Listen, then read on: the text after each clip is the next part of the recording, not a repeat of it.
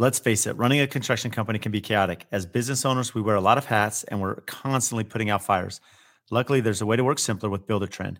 I'm a huge advocate for using technology to help run AFT, and Buildertrend is one of the most crucial tools I rely on to keep me on top of every detail.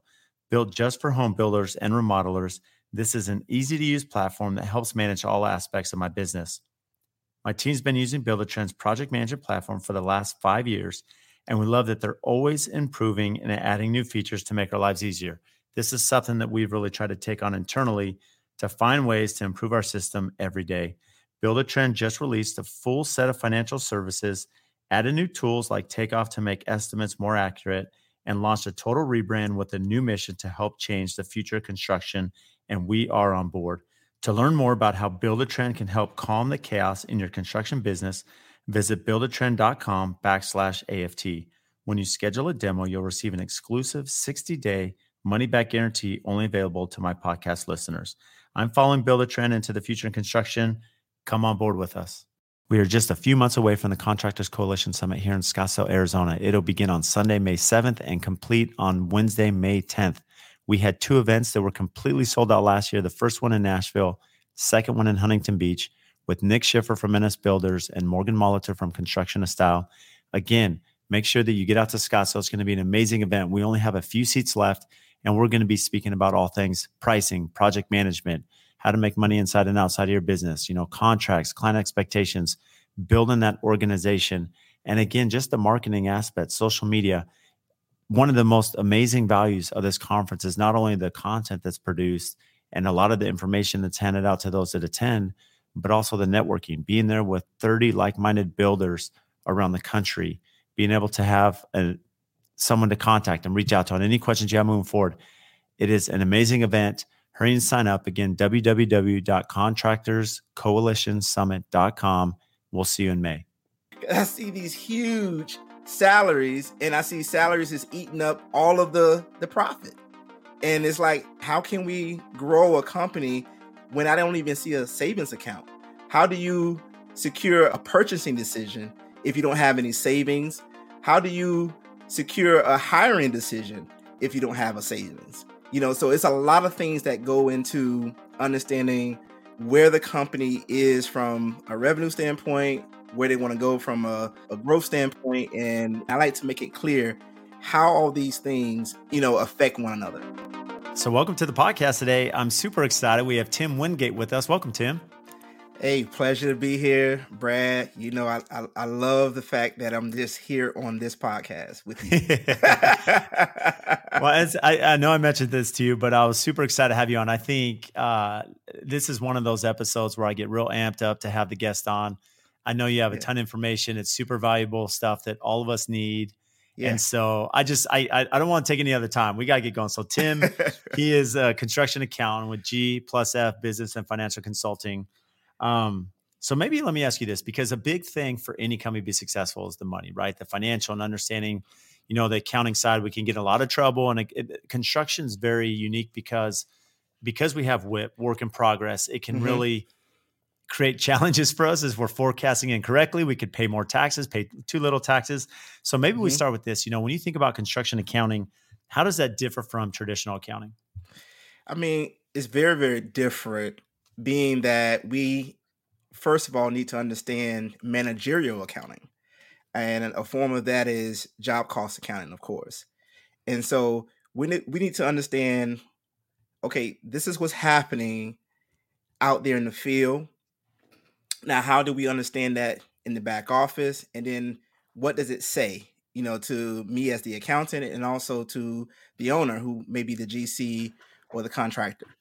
And so we need to we need to kind of like reading a book and understanding like what's the story, what's the storyline, and so that's what a construction accountant does. We come in and we're just not doing the book just to get the taxes done. No, we need to understand like how profitable uh, the projects are you know are you generating the right margins to to to make sure that we have enough to take care of the or i should say meet the desired operating margin and that's like a term i kind of use there's no really you know school term for that um, but because i think every industry every business is going to have a different desired operating profit margin.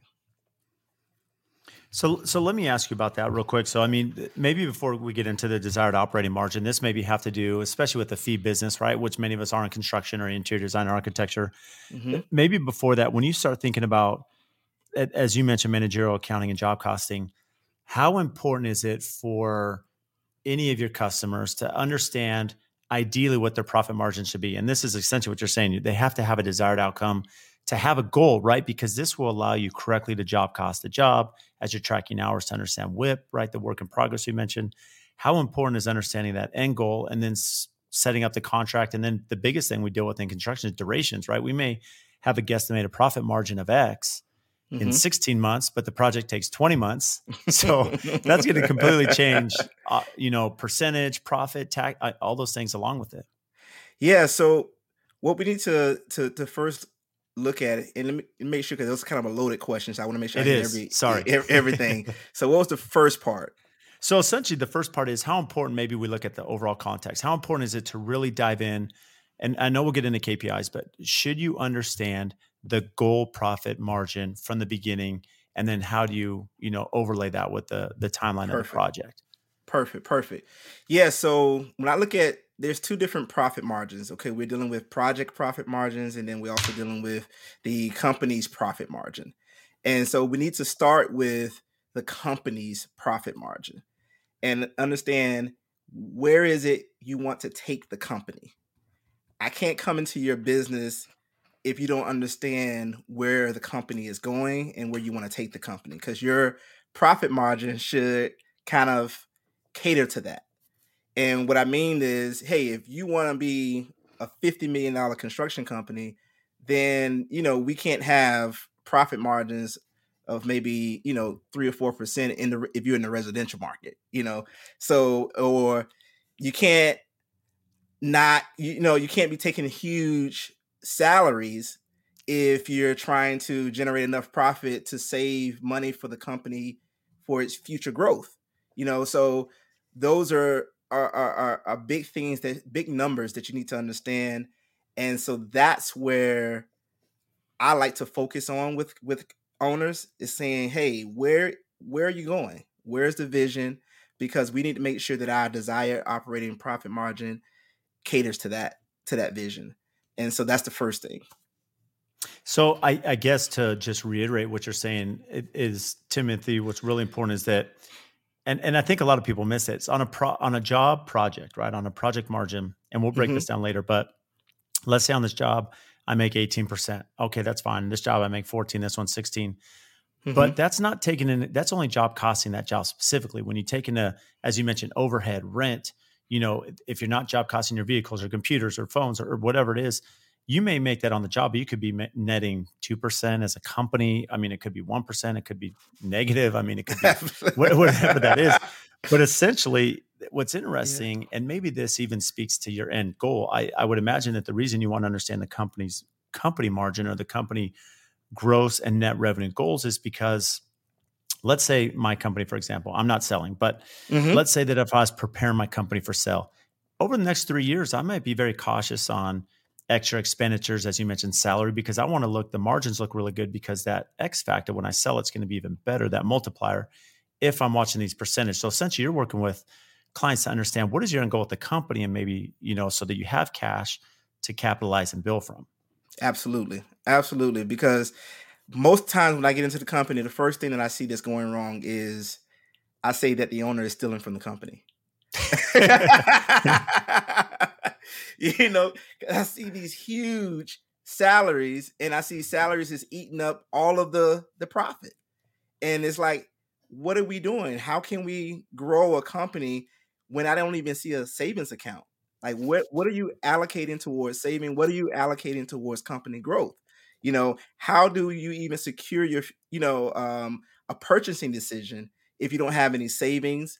How do you secure a hiring decision if you don't have a savings. You know, so it's a lot of things that go into understanding where the company is from a revenue standpoint, where they want to go from a you know a growth standpoint and and just how all those things marry and i like to make it clear and get the comp and get the owner to understand how all these things marry together and how they, you know, affect one another.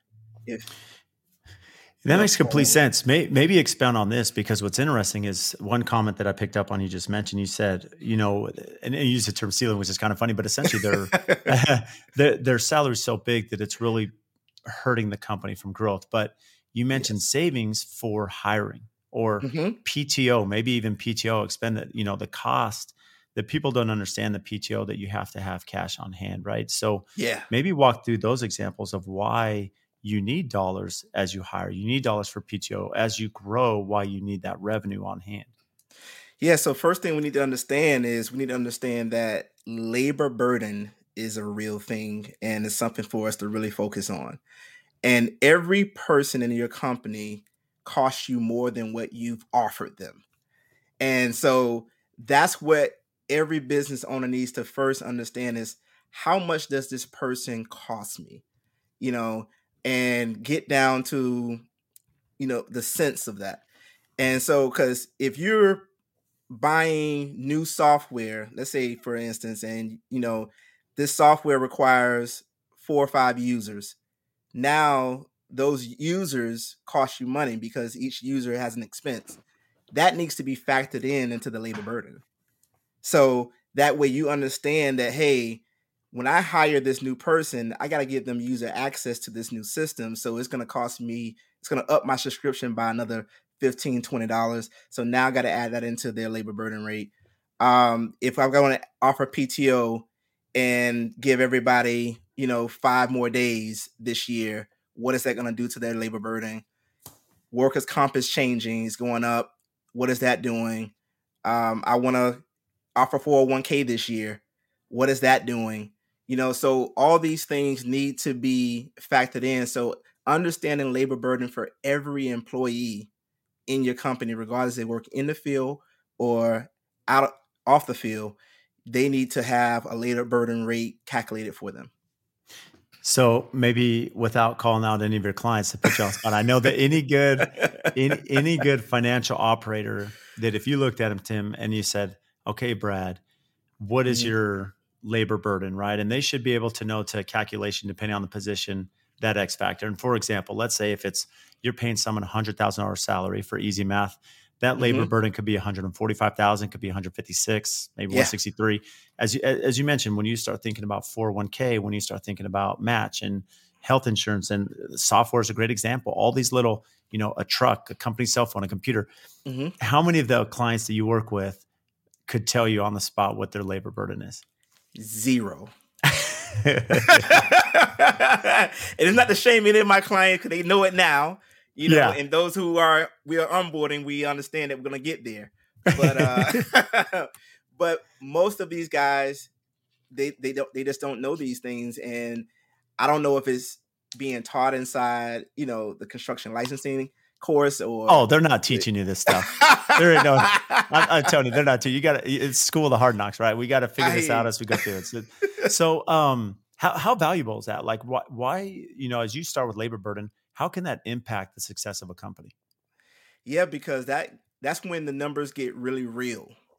And the contractor realizes man i need to slow down on how much of i'm spending. Maybe that new truck that i wanted I can just hold back from getting that today. They it it just it just puts a pause on a lot of things and I think that's a healthy pause to have.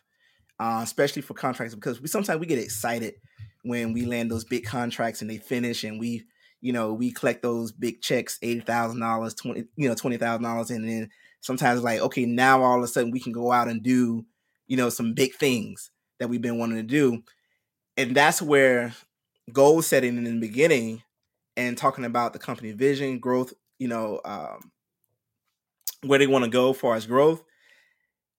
All that stuff needs to now line back up to what we want to do with this money, and also what's what's the best use of it right now. Is it to hire this new employee, or is it not?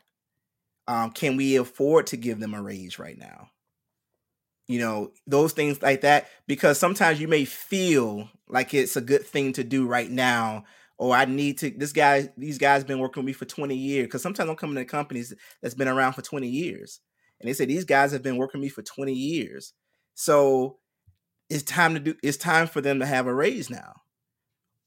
well, right now, your profit margins and and, and things like that doesn't support it. And so confidently I can tell you that it's not time right now. And but what we can do we can work towards things and set things up so that way we can maybe do this next year or the year after. And i think that's that's crucial is setting a baseline saying this is our baseline. This is where we are. Now where are we going? And let's plan for it now. I always tell people you know this is like a tax thing when we do it when, when we're in tax season tax season is not the time to tax plan it's a time to actually just prepare the taxes. Whatever right. has happened has happened. It's not much we can do to change that. And so when we're in the beginning of the year, that's the time to plan for what we want to carry out for the rest of the year and what, what we want to carry out for the years to come with the company. So that way we can start to build these things out and it just allows the people to slow down. Like just slow down and talk about it, run it by your accountant, run it by your team, see, get some feedback, and that way we can make sound decisions. I'm all about that. See, this is why from the very first question I asked you, the difference between general accounting or like normal accounting as opposed to construction, you have to have an expert such as yourself, Tim, yeah. to really understands this. Because how many times, and uh, the reason I asked about the burden rate, because I've heard from many contractors over the years that, you know, the bigger the company, more people doesn't always mean more money or more you know, or less stress, right? Because a lot of times we're like, I just had more people, more burden, more, la-, and I just wasn't making any money because essentially, when you get down to the core of it, you know, it's breaking this labor rate down. How important yeah. is it for you when you're working with your uh, one is of course educating them on the burden rate so they can understand and answer that as you mentioned mm-hmm. after they're working with you but how important is it to just as you think about the overall company right marketing budgets you know, travel, continuing mm-hmm. education. Um, you know, these things all play a role as you talk about giving a raise, uh, bonuses. I mean, there's things you can do to accrue in January. So instead of going to December and saying how much money did we make, well, maybe we start accruing a percentage or something in January so that, right, so yeah. that by the end of the year we can actually do something for our employees and we've actually planned for it. Absolutely, absolutely. It's very important to do to do those things, and we I hope this is answering your question, but we just we got to stop making just rash decisions and very fast decisions. And sometimes that's very hard to do. Is and I know I've mentioned this so many times because my dad is a contractor, so this is this is where I I understand, and they're just used to making these quick decisions because they're used to being in the field. I got to make a fast decision, you know, because the, the the the supplies haven't gotten here on time or this hasn't gotten here. But you don't make the same decisions when it comes to the company and its future and and and what you want to see come from it. So we got to just slow things down and just plan and save, save, save. I got I got to drive that home. We got to save money. If you're not saving money, that should be a big red flag. If you can't save money, that should be a big red flag. So how do uh, let me ask this because this could be a mental aspect that probably really challenges you, Timothy, with your clients is that when you're working with a client and uh, you know we understand that as a business owner you're taking a lot of risks there's a lot of stress you're working a lot of hours right? You're building a business. So there may be some business owners that think hey i deserve this or i'm entitled to this salary you know? Mm-hmm. how how do you address that concern with working with someone to to show them the benefit of saving or at least position their company where they have dollars to save that it could benefit in the long term if they can just understand in the short term sometimes it's I look at my, my at my role as sometimes being a a, a, therapist. Because sometimes I gotta sit them down and just say, "Hey, let's let's let's take a, a, a look at this." First, let's clean up your book so that way we can understand where you are. Because sometimes they can't even they can't even see that, or they haven't seen it in years. So let's understand that, and then I let the numbers do the talking. So I'm big on hey, let's we can map out you taking a hundred and fifty thousand dollar salary. Let's map that out. Let's see what happens to the profit. Let's see can you save any money. Oh, you can't. Oh, you only left with a hundred dollars. at the end of the month, every month, for the next 12 months, that's only $1,200. What are you going to do with that? What can you do with that? If, a, if, if an emergency comes up, how are you going to respond? And a lot of times they respond with tapping into a loan or a line of credit or these type of things. And that's a big no-no. You know, when you're trying to grow a company and when you're in the hot seat. When you're in the hot seat, that means you need to change some other things. That means you need to cut back on expenses. You need to probably do some better with your sales, take a look at your marketing, take a look at um, how your schedules are running. Are you meeting schedule on the job sites? You know, it's a, it's just a lot of little things that you need to kind of tighten up on before you start just tapping into, you know, a loan or a line of credit, which so many, you know, some of them and the guys I meet with, that's what they do first. That's interesting. Would you would you recommend? Because uh, you mentioned that cash. I mean, essentially, cash is king, right? Ideally, they're saving or they should be in a position where they're saving money. Mm-hmm. Um, do you recommend that the contractors, as a backup plan, maybe have maybe they're not using the line of credit, but at least they have a relationship with the bank? How important is that banking relationship for any business? Uh, you know, especially in a cash flow company that we're in. You know, where labor's high and you're waiting on deposits at times and you know it's it's it, it, cash you know it could be a tough thing to hit that payroll every friday yeah so a line of credit should be tapped into, and it's, it's very strategic to have a line of credit. I recommend that all my companies have a line of credit, but it's there when you know the money's coming. Yeah, I, I want to drive that home. It's there to use when you know the money is coming. It's meaning that they approve that payment, that pay app. It just it's gonna take 30 days to get here. And so now I'm just gonna tap into this line of credit and use that once the pay app gets, you know, gets here and gets in my bank, then I'm gonna pay that line of credit back down. That's what we should use it for. Now, when we talk about being credit worthy to a bank, you know, take care of your personal. If your personal is jacked up, the bank is, is going to hurt you on a loan, loan application. If the business not showing any profits, that's going to hurt you on a loan application. If the tax returns don't match the P&L and balance sheet, it's going to hurt you on a on a pay app, on a loan application. Right. You know, so these are a lot of things that need that needs to line up and I'm big on I don't even prepare taxes for people who don't even have, you know, accounting software. It's it's I won't even take you on as a client because I know how important it is to have those things in line. And when we're talking about growth and we talk about things that you want to accomplish, usually a line of credit or a loan is is one of them, one of those things that you want to get. And you got to have these things in line. And uh, I get so many people that come to me, I just need to pre- prepare my taxes. Well, where's your books? Oh, I usually just hand, you know, my guy all my bank statements. Nah, that's not me. I can't take you on.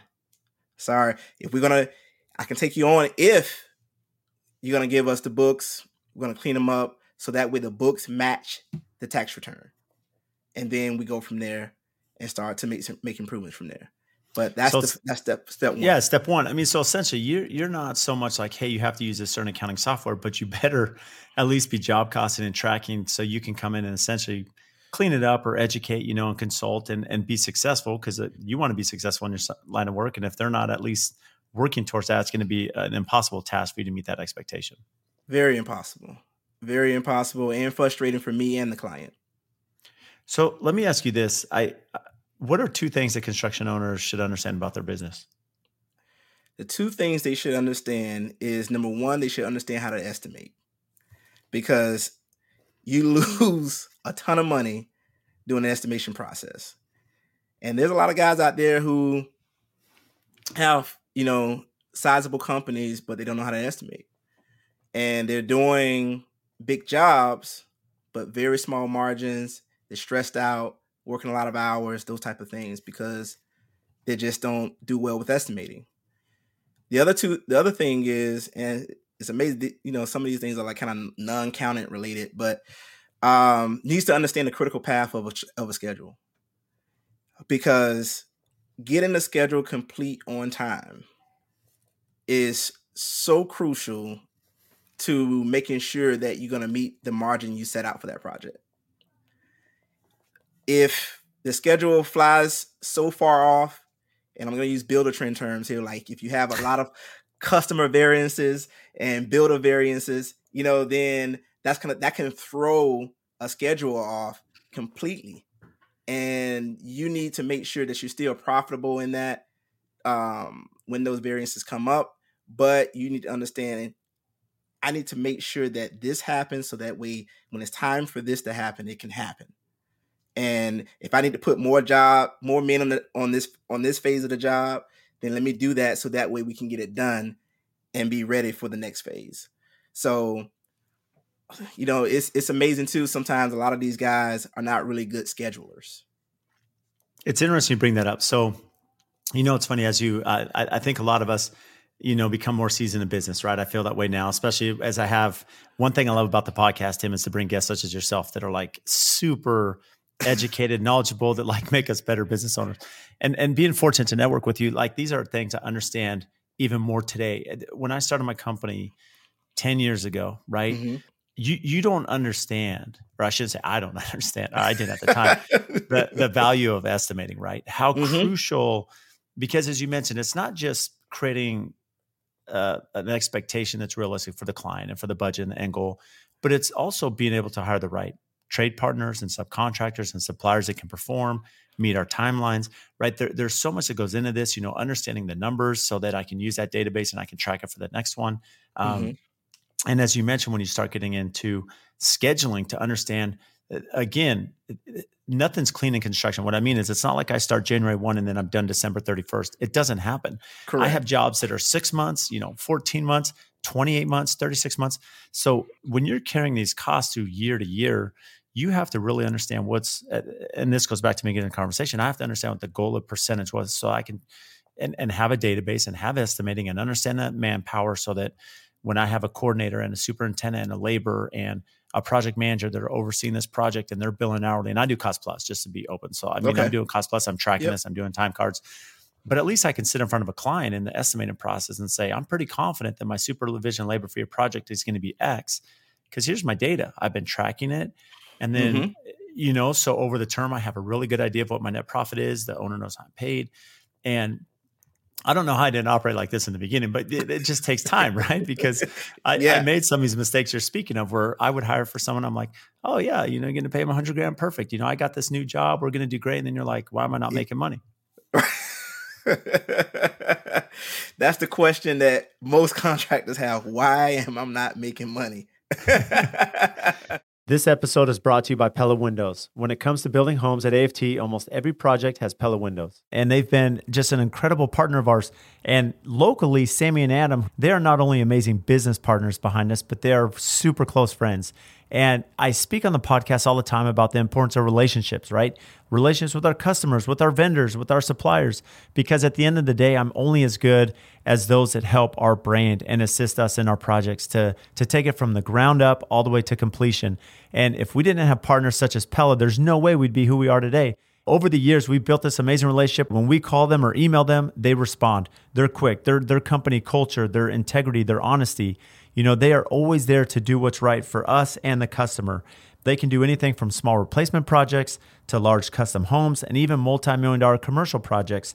And also, when you think about their product line, they can do ultra contemporary, historical preservation, and large traditional projects. So, for anyone, any scale, any size, they're the ones to call. They're here local. You know, they have an amazing Instagram. Make sure and give them a follow to see what they're doing. So if you need windows and doors, give Sammy and Adam a call. We stand behind Pella. We love what they do, their culture, their brand, and especially their quality.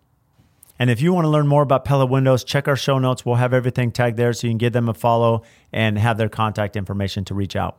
So maybe it goes to this because I know one thing you're big on is KPIs. And so, you know, yeah. key performance indicators. Mm-hmm. You know, what are, when you think about the financial maybe you don't get in the weeds, but what are key performance indicators, KPIs? Why should contractors have KPIs that work for their company and how should they use them? Yeah, K- KPIs are very important. I mean, sometimes they save you legally, and and then sometimes you know, I mean, what do you mean by that legally? I'm I'm curious, real quick, if I interrupt you. Yeah, so like one thing is is like trainings. When we're talking about safety trainings, those type of things, and if you got you know signed documents, how many people took have taken the training, how many people have completed the training, um, who has not completed the training, those type of things can come up to bite you later if there's ever a workers' comp claim, you know, and there's a lawsuit that follows that. Um, you know, I've seen that so you know so many times, just you know, with my father, and then also with you know some of the companies I work with. So having documented trainings is so is so important, um, and and and monitoring that who who has completed and who hasn't. And so that's that's one piece. The other piece is, you know, find I I would say like even bidding, I would track who I have won a bid with and what was my profit margin with that person. And with doing that, you're going to start to find some common things. Um, this person has an appetite for 40% margins versus you know person client number 2 may only have an appetite for 20% margins so you can start if you start to track um, track that data and then if they both come to the table again to you for repeat business, you may want to, you know, you know, number one, you may want to go with uh, client one versus client two. The other, the other piece is too is you now know how to bid this project with client one versus client two. Don't give client two, you know, show them forty percent margins, which could, you know, the markups could be anything. I don't know what what the markets would be to get you that forty percent, but because they may not have an appetite. You may be going back and forth with them around it. But if you, but it also can help you too if you don't have any projects lined up and then you need that project. And long as that 20% or 25% margin still gets you some, you know, some margin to help you take care of operating costs, then I can still bid that project as so and take it on knowing that the margin gonna be lower, but I'm still gonna make a profit and I'm still gonna keep my guys, you know, working and keep business moving. So those are some some KPIs I like to kind of look at, um, and then also from just a, a, a, a sure financial standpoint, just are we meeting the desired operating profit margin? You know, month to month. So if we're not, then we kind of know what the quarter is going to end up. So we should already kind of know what's getting ready to happen, and we can start to plan for that, and we can start to maybe take on saying, "Hey, you may be putting out a lot of bids at forty percent. We may need to dial that down, you know, to thirty five percent, thirty percent, so we can get some jobs on the books, so we can, can still meet a part, you know, a portion of that profit margin that we're looking, you know, we're looking for." and then we'll maybe able to because it is sometimes things are just seasonal or it's just for whatever reason a certain time of the year that things are just not happening for you but you still need to make sure that certain KPIs are being monitored and then and then are healthy as well. I, I, I love that you broke that down that way. What's interesting is you actually led off with the safety aspect of liability when I asked you about that, and that's really interesting. The safety side for the KPI. Uh, the bidding is is really important, and the the point you made that I do want to touch on is, you know, I I know some of the bigger companies they they have a goal. They they have a they really track this information as as you mentioned, Timothy, where they say, okay, if mm-hmm. I'm if I'm bidding, because some of them maybe aren't negotiated work, and so they're bidding in the market, but the, the, if they're bidding, let's say, ten million a month they mm-hmm. may contract 3 million so they may have a goal over the year to say we're, we're going to do 36 million a year so that means i need to bid you know, essentially 120 million, which is going to turn into 3 million a month, 12 months, right? Then on mm-hmm. that 36, and then we keep operating. And so th- that's one way to do it. Or as you mentioned, you said, hey, if you really understand your numbers, and ideally, eh, if if you're trying to hit 40% and but at the same time it's not like every job that's going to come across your plate will be 40% so you may have to you know just keep that float going you know keep the flow going and so you may have to do a job at 20% but at least if you understand your numbers and margin and you have these KPIs which I can tell you on early in my career I I did not and I'm just being open here when he said I love it when he said Brad you have to have a month to month understanding of your profit margin per job I, I, I mm-hmm. wasn't doing that. I do that now, right? Yeah. And we have our KPIs and we're tracking this, and this is something that my control and I've really worked on mm-hmm. because it really I've why did I do this before? I, I, I don't know, but I can tell you that anyone listening, if you are doing month to month KPIs, tracking your profit margin per job, and again, as you mentioned early in the conversation, understanding the overall company goal, it's mm-hmm. going to really help you track financially, you know, to be healthy as a company. Absolutely, absolutely, one hundred percent. Um, that's very important, Brad. I'm just glad that you're being honest with with these guys who, who you know, because you know AFT, you guys do great, great work, and I know a lot of guys look up to you, and so for them to understand that, hey, Brad's, you know, he was in the same position that I was in at one point, right, and and, and wasn't doing these things until you know he got some education, maybe from his accountant or whoever it was who he looked up to or, or who mentored him and they just need to understand that they they you had to reach out for help, Brad. I'm sure it, it didn't just you know fall in your lap. You know, you had to say something's going wrong, and I need some help. This is not an area of strength, so let me go out and find someone who can help me. Well, where have you been all my life? This would have been a lot better 10 years ago, Tim. I, I, could have saved like a lot of issues and pitfalls early in my career if, if, if you would have got a hold of me sooner. Um, let me ask you this one one thing that I, I, think is a challenge for all of us. I you know I just before we got on this call, I do a leadership meeting with my leadership team, and it's mm-hmm. been hugely valuable, right? To just understand there's a lot of things on the day to day that they bring up, and we're trying to you know it's like every day as a company we're trying to better everything from the field to the office to the organization communication and it's just little things that they, they come up oh we need to fix that. Okay let's try this. How how can a company better organize the field to the back office? Because it can still be chaotic especially financially change orders you know someone's in the field trying to get the job done and they're just making decisions and then now accounting's like what like mm-hmm. where's the change order who approved this like who and so how, how can companies better organize that aspect Brad, great question. This is a must for every construction company out there. You need a project management system. That's the only way to get ahead. That's the only way to keep your head attached to your body is to get a project management system. Um, I've worked with, you know, Buildertrend, Heavy Job, Procore, you know, so those are some of the systems that I've worked with in in in the past, and some of my systems I still work with. But you got to have that. Even for me as an accountant, I have a project management system, and it's called Karbon, and that's how I manage all the clients that I I take on, because it's impossible for me to remember all the fine details that need to happen with a specific client if I don't have a project manage, management system where I've documented that information. And I got to have that where it's clean communication between me and the client. It's all organized in one in one spot, and that's what a project management system does for a construction company. Now the office can talk with the field, and they both understand what's happening.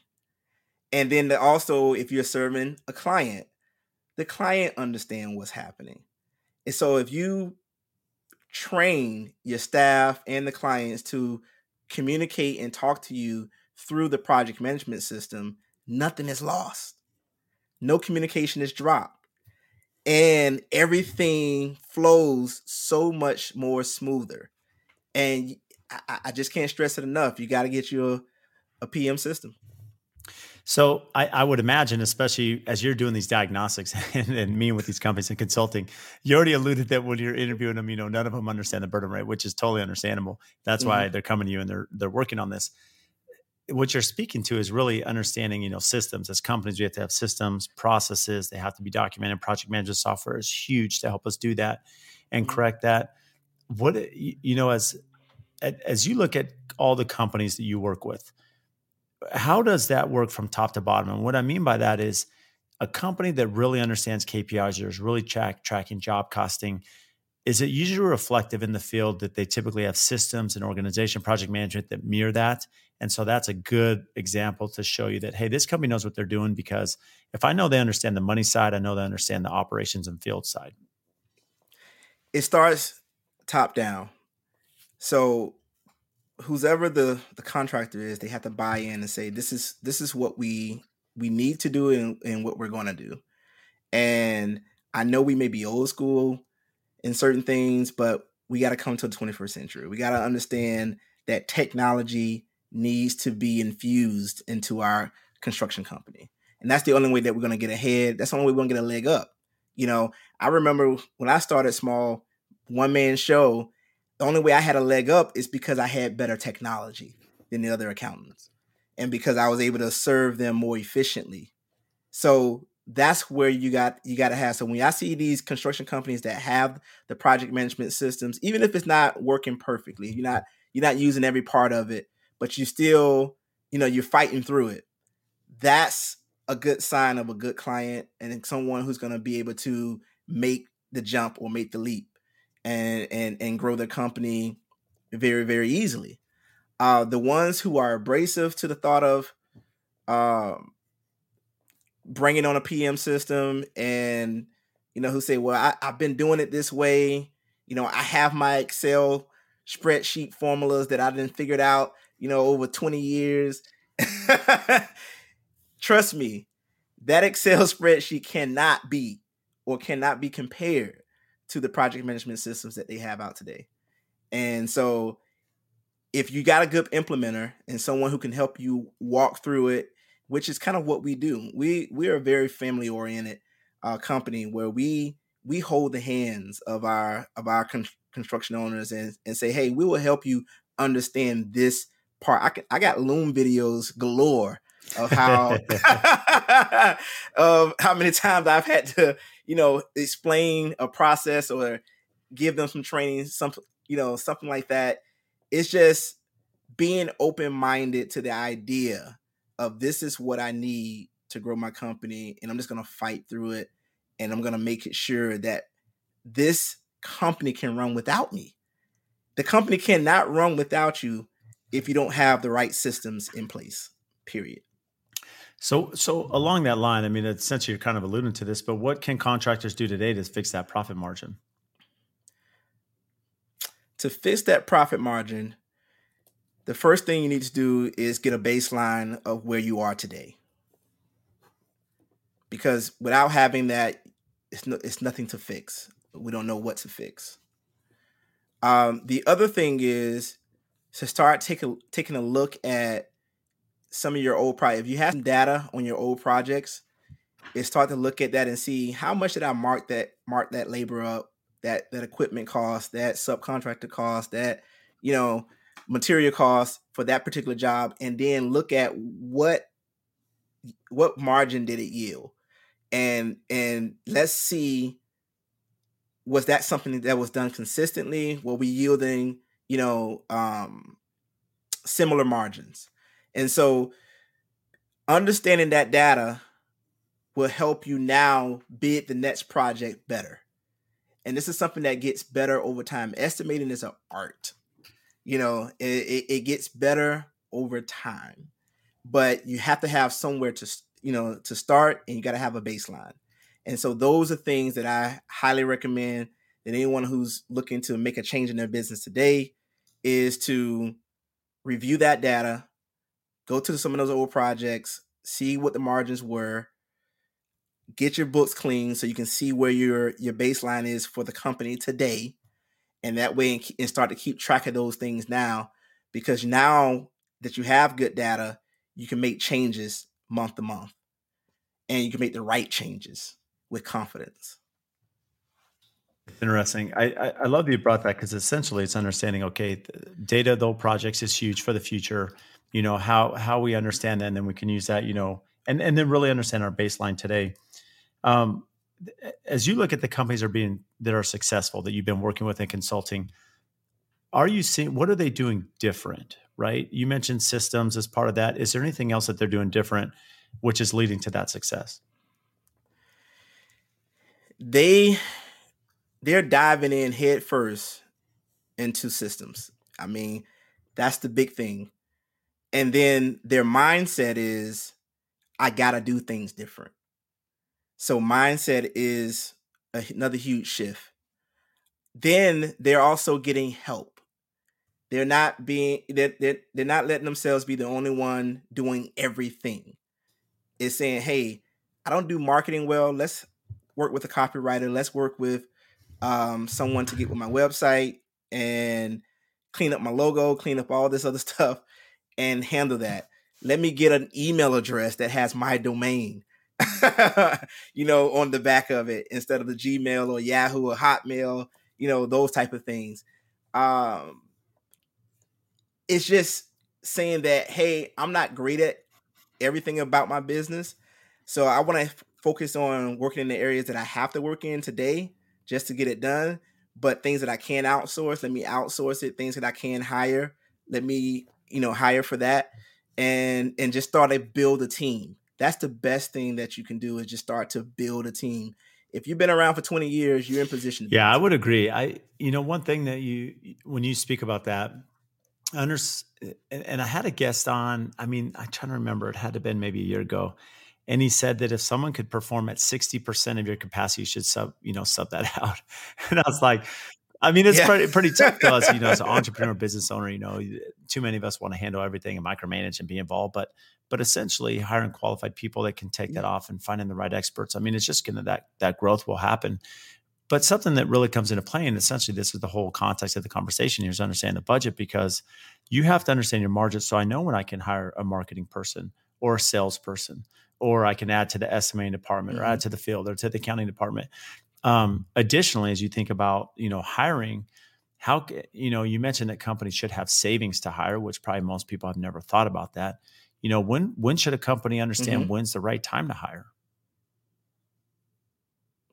the right time to hire is when you can afford to pay that person's salary for a year because you really got to give even if they're a seasoned individual they're they're skilled they still have to come in and adjust to your company culture they still have to adjust to the systems that you have in place um, there's a lot that needs to happen for them to even show you that they're going to be you know a huge value to the company or start to actually bring you extra revenue into the company. And so if you're not prepared to pay them for a year, then that's probably a, you know a big big yellow you know yield caution sign that says "Hold, we may can't afford this right now." And so I like to have a year's worth of salary in the bank for that person so that way I know that I gave them a fair shot at being successful in my company. It's interesting because essentially what you're breaking down is that with a year, we all understand that there's going to be time for them to ramp up, to understand, to be trained, to perform. And then they may have qualifications that may be highly skilled, but as you mentioned, there's company culture, adaptation, training of software, how we do things as a company. So there has to be at least a runway there that they can build to over the next 12 months. Absolutely. Absolutely. Otherwise, you know, you, you're just setting them up for failure. And then you maybe, you know, you may make a decision to get rid of them for whatever reason. And then you may have lost a really good person, you know, who would have been great for your team. They just didn't have the time um, allotted to them to perform in a way that you were expecting. What What is the cost to replace? I'm going to ask you that because I mean, maybe not the actual cost, but you, you, mentioned that uh, maybe you know too many of us kick them off the pier and say sink or swim, right? And we we don't have process, we don't have training, we don't mm-hmm. have systems, we don't have a landing zone, we don't set expectations for them, just like anybody, right? For any relationship to be successful, mm-hmm. what is the cost for a company that has to continue to hire and train? That is so expensive, and let me tell you how expensive it It's is sometimes two to three times their salary. And what I mean by that is what you have paid them up to that point when you have let them go. You may have to pay that again two or three times. Um, because again, we're talking about the ramp up, the training, the time that's being spent. Um, all that stuff is costing the company and it's sucking you dry because who's doing the training? Who's doing, you know, the hiring? Who's doing the mentoring?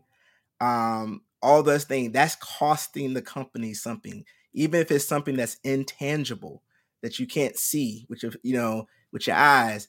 But the fact that I'm the owner, or I have someone who's close to me as an admin or, or whomever who's doing training and mentoring and you know just building this person up and getting them ready to be valuable you know to the company that's money being spent every day i love that you shared that it could be two three times the salary and i i will actually completely agree with that and the reason being is that you think about you know for someone to onboard the training right? So i'm taking people who are already have jobs and responsibilities they're training and if that person leaves or doesn't pan out and we got to hire again, now they're training, you essentially could have multiple people doing training that aren't performing in their normal duties, right?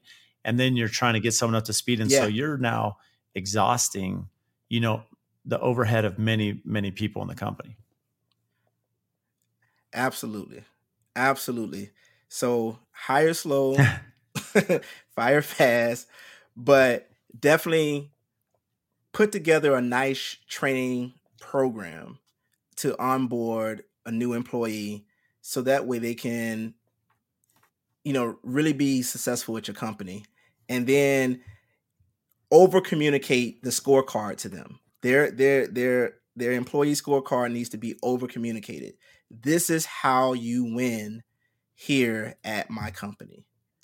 We look at these five things these 10 things if you're executing these well, you're going to be doing perfect. Okay, I, I need to do this now. And, I interrupt, so so what's funny about you know I've heard you know hire slow, fire fast, right? I've heard um, you know for yeah. for people to really have good company culture and have be real successful. And I've said it before on the podcast is you knew they have to have mm-hmm. two things: they have to believe in the brand or the company or the product, or eh, or and they have to understand their scope. They have to understand. But what's interesting is you broke that down even further it's one thing to understand expectations, but you said over communicate scorecard. And I think that's really understanding. Yeah. I mean, that's very understandable for me and anyone listening is that if they have a scorecard of five to 10 things that I need them to do, like, and that I'm tracking them, mm-hmm. and I laid that off for them, there's no reason they can't come in and at least, you know, they're going to build on that, but at least they have a core, you know, training system and core expectation that they can work on. Absolutely and they're going to give them so so much more confidence.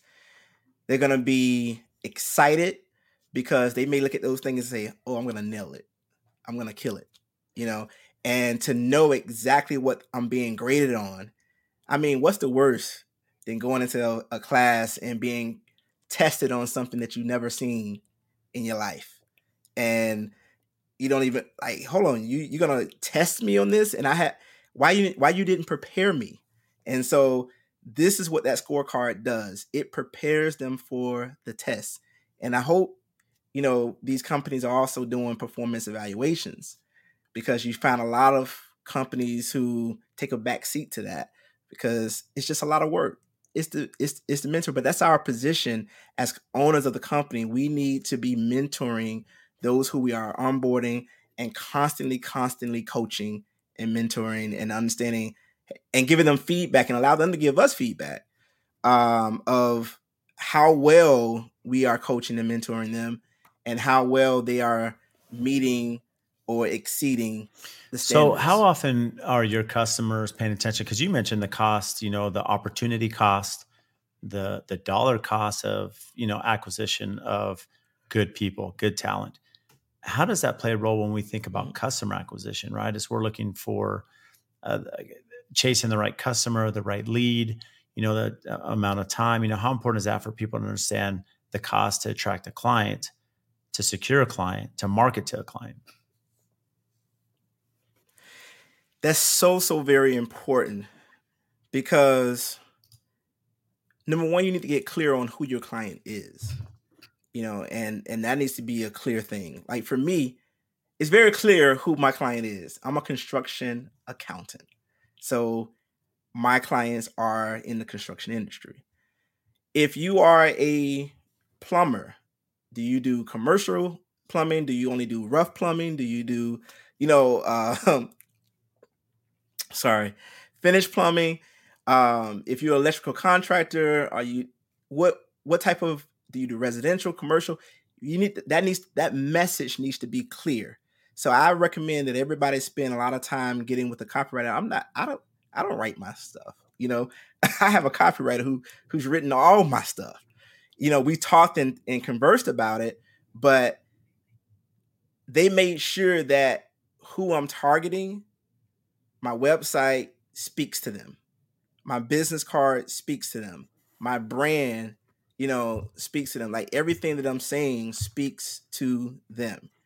And so spending the spending the, the, the right money up front with the right person in the right order. Because some people want to go out and do Google Ads before they got a copywriter, or go out and get uh, um, Google Ads done before they get a website.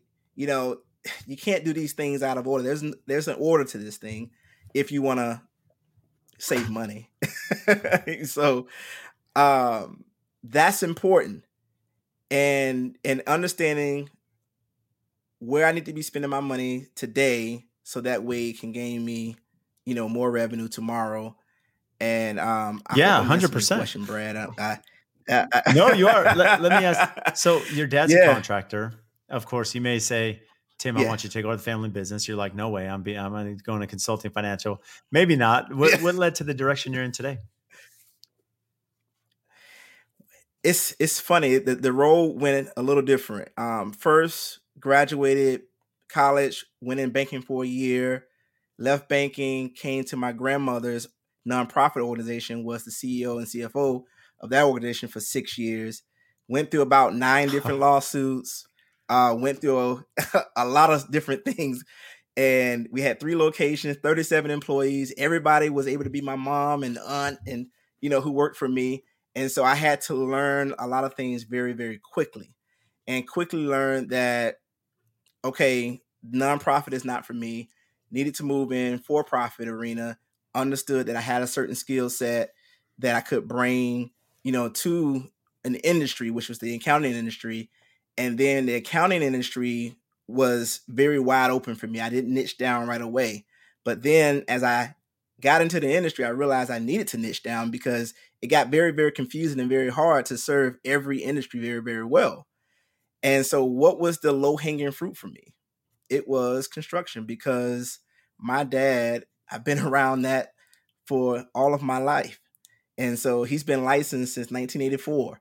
And so who better to mentor me of you know what my client will want and what do they need and some of the pitfalls that they they may have fallen into or may getting ready to fall into and those type of things so i just had that direct mentorship from him on and I just got better and better at serving the construction industry because of the mentorship from my dad. That's interesting. So that's I was going to ask if you felt like you had a unique uh, advantage, especially if you built your business just having the background in construction that you did. I did. I did. Because, I mean, I think anyone can dive into this thing and, and learn it. It's just, it may be a little tough, but you gotta, you gotta absorb everything construction. All of my podcasts are constructions construction podcasts. I'm listening to construction podcasts. I'm reading construction books. I'm understanding, you know, I'm reading the construction audit manual for the IRS. You know, I'm just doing a lot of different things um, to help, you know, just strengthen my my my skill set in in this industry so I can serve the client well. And so you just gotta you just gotta dive face deep in it and you can do it you can do it. So hopefully that encourage any other account. It's amazing. So how's your business grown? I mean, you personally, of course, you've helped uh, all those you consult grow their business and be more profitable and understand the business internally. Yeah. How's that look for you?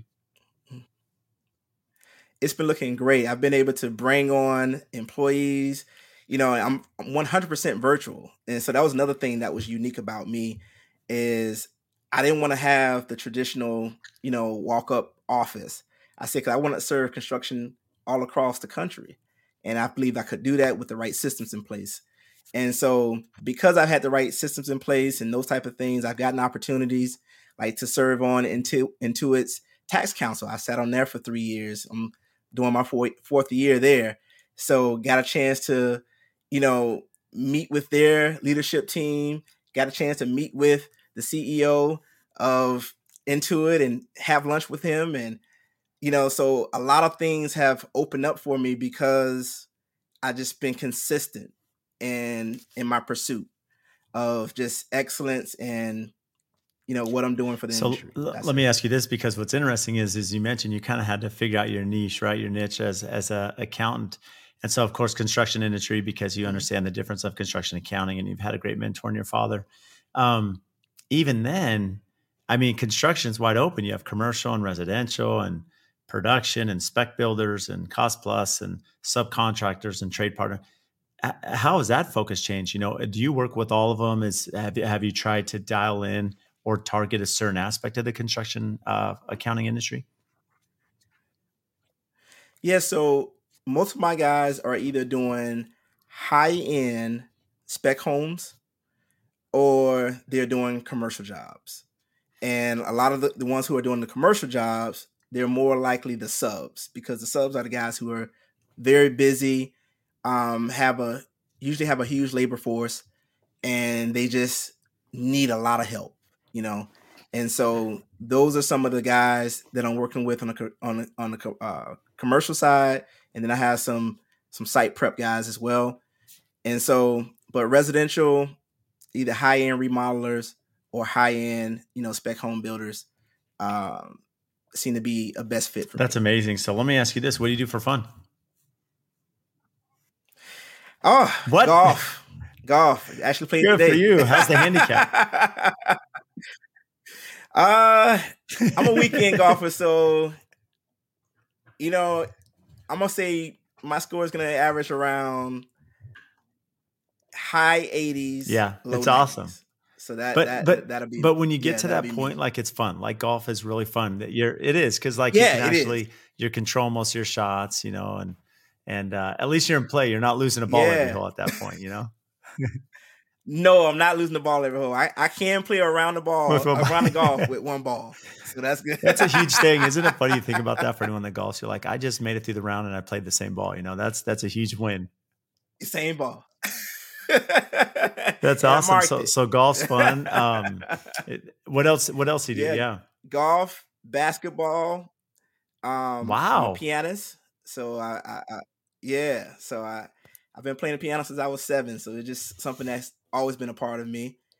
And yeah, so those are those are the main things that I do for fun and my and and playing, you know, a ton of sports with my kids. I got three boys, so they're very, very active and and um all of them are into sports. One of them is into music, which is yeah fun, you know, so I get to enjoy that. And that those are my fun times. And then definitely, you know, spending time with the wifey and you know, having our time alone, away from the boys. That's always great. And so we'll actually we'll actually be in Scottsdale. Um well, well let me know. You need to yeah, you need to email April. me because hopefully our schedules can align. We can get together. So Oh, that'd be great. Great. I heard Scottsdale has there some great golf some courses. Good... So I gotta try to see. Yep, there's some great courses, and and fortunately in April it's still nice. You know, the, July maybe not so much, but it's still a good time to come out here and play. So it's a, oh, li- a little okay. too hot in the summer. Okay. So yeah, that sounds good. we know how to get by. Come on now. We we used to yeah, exactly. well, Timothy, I can't thank you enough. You've been amazing. So for those listening, those who are looking at at you know getting their business on track, understand how to make profit. You know, get job costing. No better than going to the expert. Where can they find you? They can find me at constructionfinancialblueprint.com constructionfinancialblueprint.com. Um, it's a, a, blueprint is where I do most of the work. You know, I call it a, a financial blueprint. That's when I dive in deep into your business and your organization and find out how we can help you. So it's like you know, going to the doctor and getting a CAT scan. Yep. getting the full CAT scan, the MRI, and then figuring out the full diagnostics so you Yeah. can get them back on track. Exactly. Exactly. And, any other social media, other handles, LinkedIn, anywhere else they can find you? Yeah, I'm definitely on LinkedIn.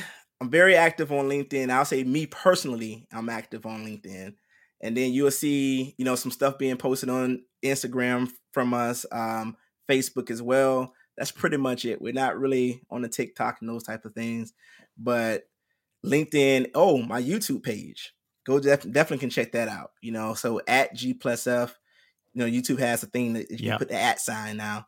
So yeah, at G plus F um, you can find my YouTube channel and you can see some videos that we put out. We put a lot of information up on like, you know, what we do, how we do it, um, that type of thing. And, you know, get some fun stuff on there too. So Well, Timothy, you've been amazing. Can't thank you enough for sharing your wisdom today and really appreciate you coming on. Brad, thank you for having me on. I was so excited to be here and I'm happy. I can't wait to air. Same here. So thanks again, Timothy. Yeah. If you get value from the show, please support us by giving a five star rating and review on whatever platform you listen to. And I also have a favor to ask. We've had some incredible guests that come on and share their wisdom, their knowledge about their business. So if you have friends or family members that could benefit from those episodes, please share it with them, as well as any other business owners that you're networking with that could get value from the podcast or certain episodes. Please share those as well. Again, subscribe, make sure you're following any questions that you have, topics. We've had uh, listeners reach out about certain guests that we should have on the show. Again, brad.l at aftconstruction.com. Email me for topics to address, guests that we should have on, and even if you think you'd be a great guest for the show. So, again, thank you for all your support, and we'll see you next time.